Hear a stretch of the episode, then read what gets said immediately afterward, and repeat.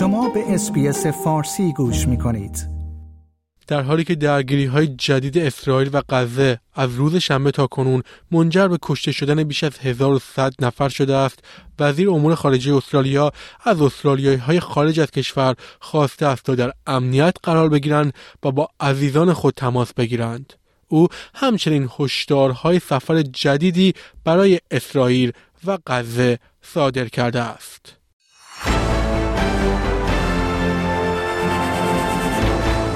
در حالی که اسرائیل با یکی از مرگبارترین حملات در نیم قرن گذشته روبرو شده است پنی وانگ وزیر امور خارجه استرالیا به شهروندان خود هشدار داده است که به غزه سفر نکنند و بار دیگر حمایت استرالیا از اسرائیل را عنوان کرد.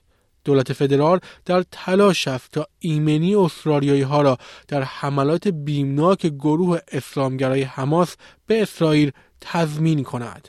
این حملات تا کنون منجر به کشته شدن صدها و زخمی شدن هزاران نفر شده است. روز شنبه جنگجویان حماس به شهرهای اسرائیل حمله کردند. این مرگبارترین تهاجم پس از حملات پنجاه سال پیش مصر و سوریه در جنگ یوم کیپور بود. وزیر امور خارجه روز دوشنبه درباره این حملات گفت ما سراحتا شلیک بیرویه موشک هدف قرار دادن غیر نظامیان و گروگانگیری را محکوم می کنیم. این اقدامی ناراحت کننده و فاجعه توسط حماس است. او گفت اینها اقدامات نفرت انگیزی هستند و من بار دیگر درخواست خود را برای آزادی همه گروگانها تکرار می کنم. سناتور وان گفت که آخر هفته با همتای اسرائیلی خود صحبت کرده است تا حمایت استرالیا از اسرائیل و حق دفاع این کشور را اعلام کند.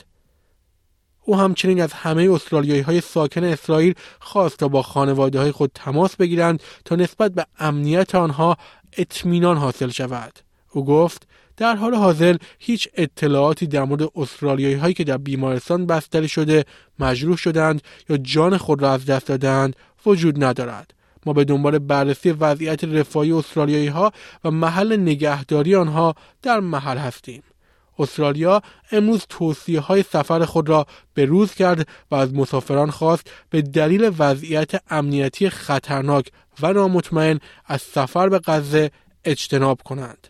همچنین به استرالیایی ها در اسرائیل و سرزمین های اشغالی فلسطین توصیه شد که احتیاط بالایی به خرج دهند. حمله غافلگیرانه دریایی، زمینی و هوایی روز شنبه غزه به اسرائیل منجر به این شد که بنیامین نتانیاهو نخست وزیر اسرائیل شروع جنگ طولانی و دشوار را اعلام کند. نخست وزیر انتونی البنیزی و رهبر اپوزیسیون پیتر داتن هم حملات حماس را محکوم کردند. حماس از سال 2001 توسط استرالیا به عنوان یک سازمان تروریستی طبقه بندی شده است. البنیزی کشتار بی‌رویه غیر نظامیان و شهروندان را محکوم کرد. او به بخش صبحگاهی اخبار ABC گفت این یک حمله شوکه کننده بود که آشکارا بسیار خوب برنامه ریزی شده بود و من فکر می کنم جهان را شوکه کرده است. چنین وسعتی را ما پنجاه سال است که ندیده ایم. او افسود غیر نظامیان نباید مورد هدف قرار بگیرند و این همان چیزی است که در مورد اقدامات حماس بسیار وحشتناک به نظر می آید. او گفت که سازمان های دولتی استرالیا به طور شبانه روزی برای اطمینان از بازگشت ایمن شهروندان استرالیایی در منطقه تلاش می کنند و از هر کسی که نگران بستگان خود است خواست تا با شماره 1300 555 135 تماس بگیرند. نخست وزیر همچنین بر نگرانی های واقعی درباره یهودی ستیزی در استرالیا پس از حملات به اسرائیل تأکید کرده است. داتن هم گفت که ائتلاف حمله ستیز جویانه و نفرت انگیز حماس به اسرائیل را کاملا محکوم می کند.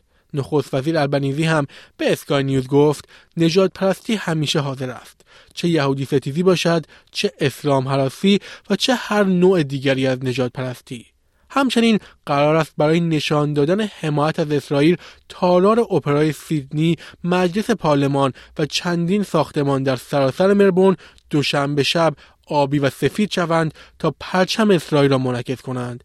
یک شنبه شب استرالیایی ها برای تظاهرات حامیان فلسطین در لاکنبا در جنوب غرب سیدنی گرده هم آمدند و تظاهرات مشابهی هم در شهرهای سراسر جهان از جمله نیویورک برگزار شد.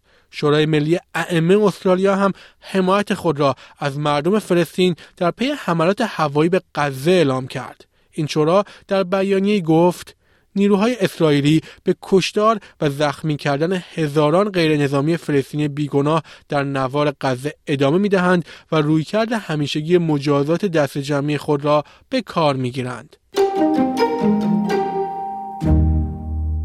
شنوندگان گرامی این گزارش همکارانم از اسپیس نیوز بود که من نیو صدر از اسپیس فارسی آن را تهیه و تقدیم حضورتان کردم. لایک، شیر، کامنت اسپیس فارسی را در فیسبوک دنبال کنید.